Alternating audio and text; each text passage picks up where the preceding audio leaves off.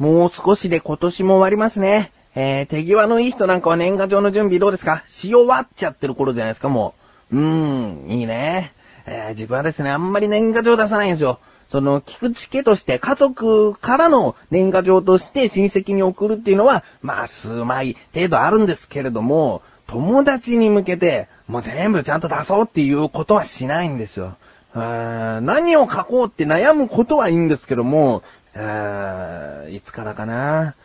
高校の前、中学3年生ぐらいの時までは、ちゃんと出してたんですけれども、うーん、出さなくなっちゃったな。うーん。で、その出さなくなっちゃったんだけど、最近目につくのがあるんですよ。何かというと、ミクシーというソーシャルネットワーキングサービスサイトがありますよね。えー、まあ、こういったネットラジオを聞いている方、大半の方はご存知だと思うんですけれども、そういったサービス、サイトがあるんですね。そのミクシーから手軽に年賀状が送れるよっていう、ミクシー年賀状っていうのがあるんですよ。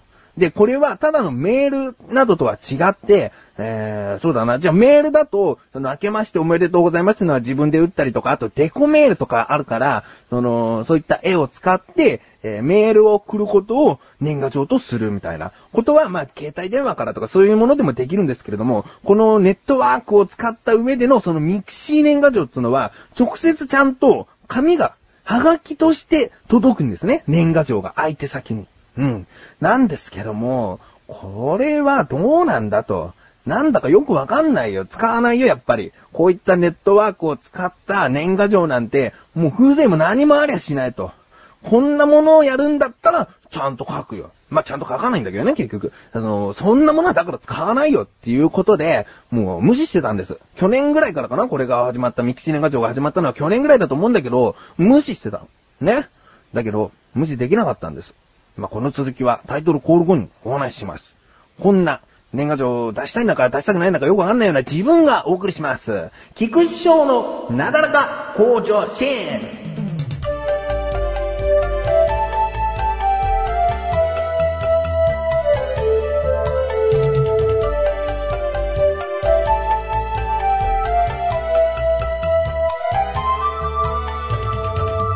い、ということで、このミキシ年賀状ね、えー、でも全然仕組み知らない。全然仕組み知らないんだけども、その、はがきが0円で送れるよ。はがきというかもうすべてが0円で年賀状が送れるよ、みたいな、えー、お知らせがあったんですね。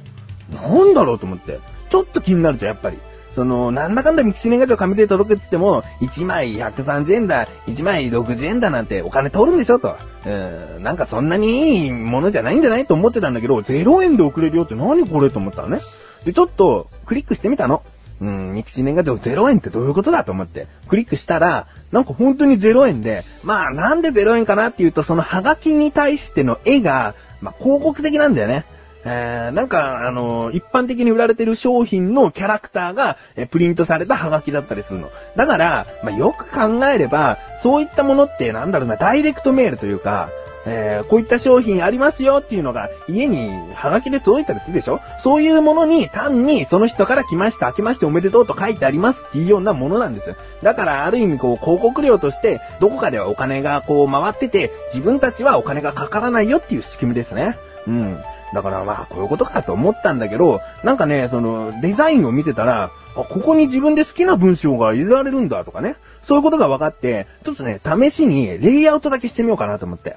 うん。で、このイラストを使って、ここにメッセージ、こあ、この大きさだったらこんなに入るのかとかね、その発見しちゃって。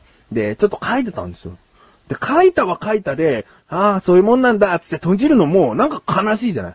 うん。で、これは0円だし、適当に送っちゃってもいいんじゃないと。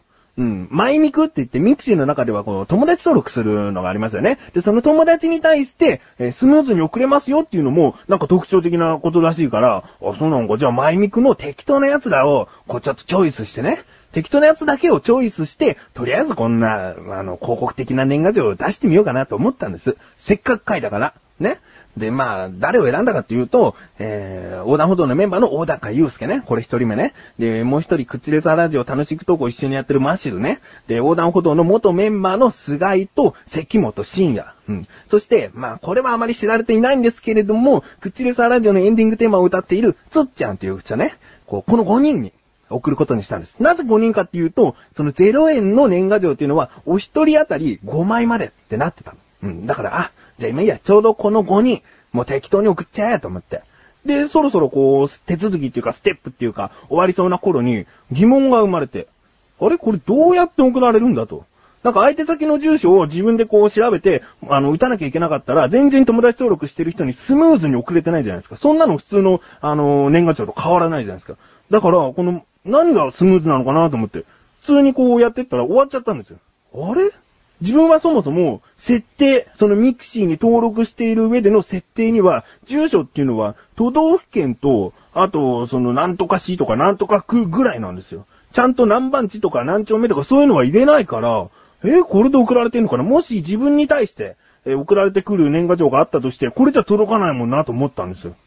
なんだろうとこう疑問が残ったんですけども、まあミクシーはスムーズに送れますんでなんつって、そのまま終わっちゃってるから、これで一応いいのかと思ったんですね。で、その晩です。その晩、携帯電話に直接メールが届きまして、それは誰かなと思って、横断歩道元メンバーの菅井良樹ですね。菅井良樹が、あのー、年賀状ありがとうございます。ミクシーで年賀状なんてできるんですね。の、ちょっと帰ってきたのね。ああ、なんだかよくわかんないけど、年賀状送ったことが分かっちゃってんの？と思って。で、ちょっとまたそこも疑問だったけど、ね、ミクシー開いてみたら、なんかメッセージが入ってて、そのメッセージはミクシーの事務所の方からのメッセージで、あのつっちゃん、つっちゃんね、つっちゃんからミクシー年賀状をお預かりしています。かっこ要手続きっていうメッセージが来て、なんだこれはと。で、読んでみたら、その、マイミクシーのつっちゃんからミクシー年賀状をお預かりしていますと、お受け取りになる場合は、以下をクリックして、受け取り処理を行ってくださいって書いてあるんですね。で、その受け取り処理っていうのを行おうと思ったら、その、住所を入力するんだって。あ、そういうことかと。その年賀状を送るってなった相手には、その、この人から年賀状預かってるんで住所教えてくださいっていうメッセージが届くらしいんだよね。で、このつっちゃんっていうのは、あ、年賀状、翔さんからもらったから、じゃあこっちもあげようっていうことで、折り返しミキシ年賀状をくれたんだよね、つっちゃんは。だからそういったメッセージが自分の方にも届いてた。えー、なんなの？この年賀状ってのはさ、その、事前に知らせていいわけ？事前に知らせちゃいけないっていうものでもないよ。だけど、事前に知らせちゃうって何なのよ。年賀状が届きますよって。それは1月1日に届いてこそじゃないの年賀状送りましたんでって自分から電話したりするのはいいよ。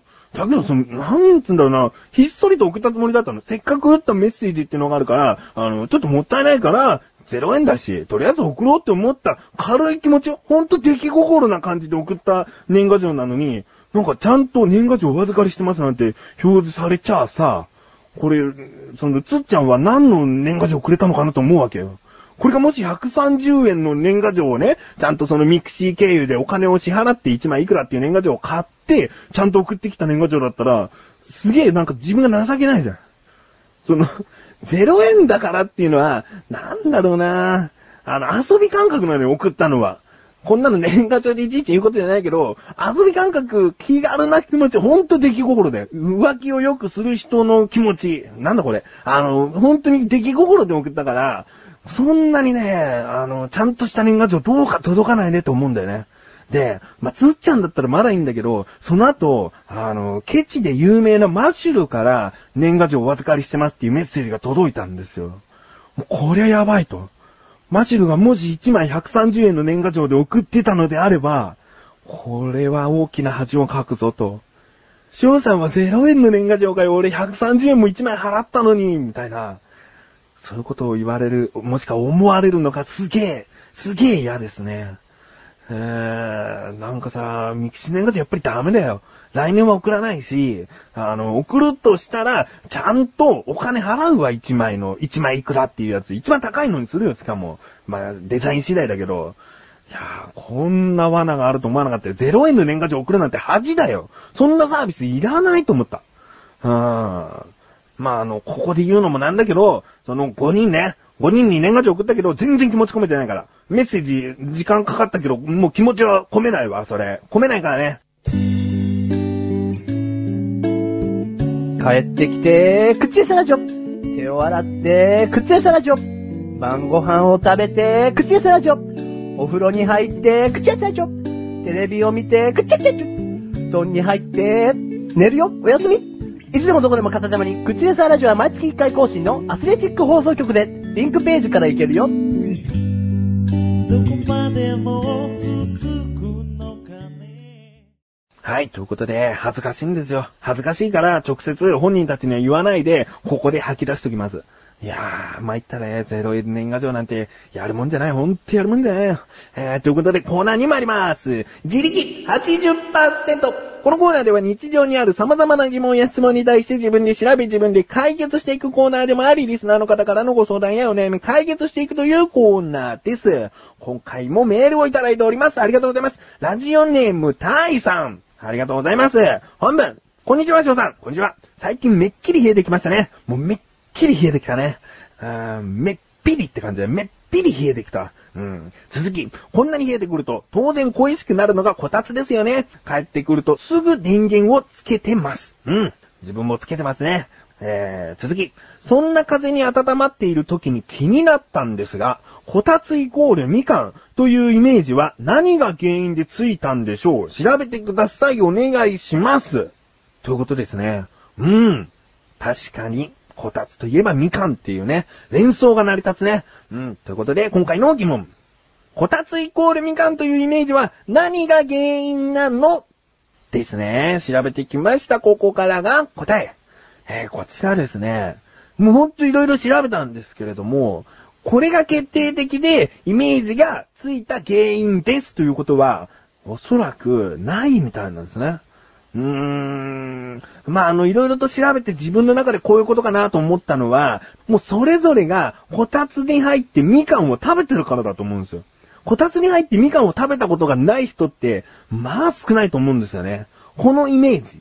そのイメージから、例えばテレビドラマにそういったシチュエーションを盛り込む。えーテレビのコントなんかのセットでもそういったシチュエーションを盛り込む。そういうものを、えーまた改めてテレビなんかを通して、もう見てくると、もうずーっと小さな頃からそういったイメージっていうのはもう固定されてきてるんじゃないかと思うんですよね。うん。で、こたつに入ってみかんっていうのは、まあ効率がいいらしいですね。えーこたつに入るとあまり出たくないっていう人は多いと思うんです。で、そのみかんっていうのは、それに対してすごく食べやすい食べ物なんですね。なぜかというと、皮剥くのはまず手でいいし、包丁とかそういうものを持ってこなくていい。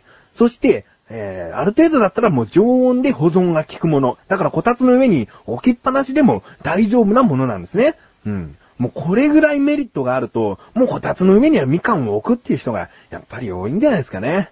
えー、今回はですね、これが答えっていうのがなかったんですけれども、もう、根付いたもの、これが原因だというものはないんだと思うんですよね。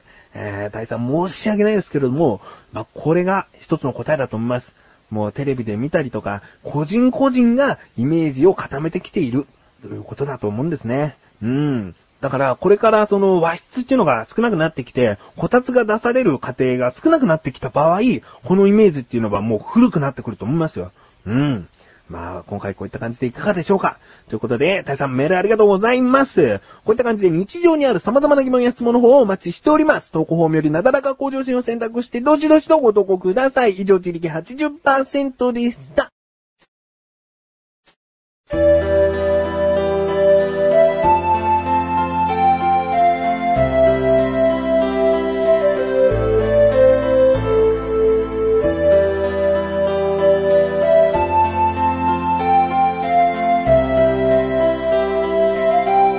エンディングでーす。いやー、ちょっとね、まだ胸の奥でね、こう年賀状出しちまったよっていうのが突っかかってんだよね。えー、二人返してきてないね。横断歩道のメンバーの小高なんか、特に返してきてないんだよね。なんだろう、あいつのことだから直接、こう1月1日に届くような気がするな。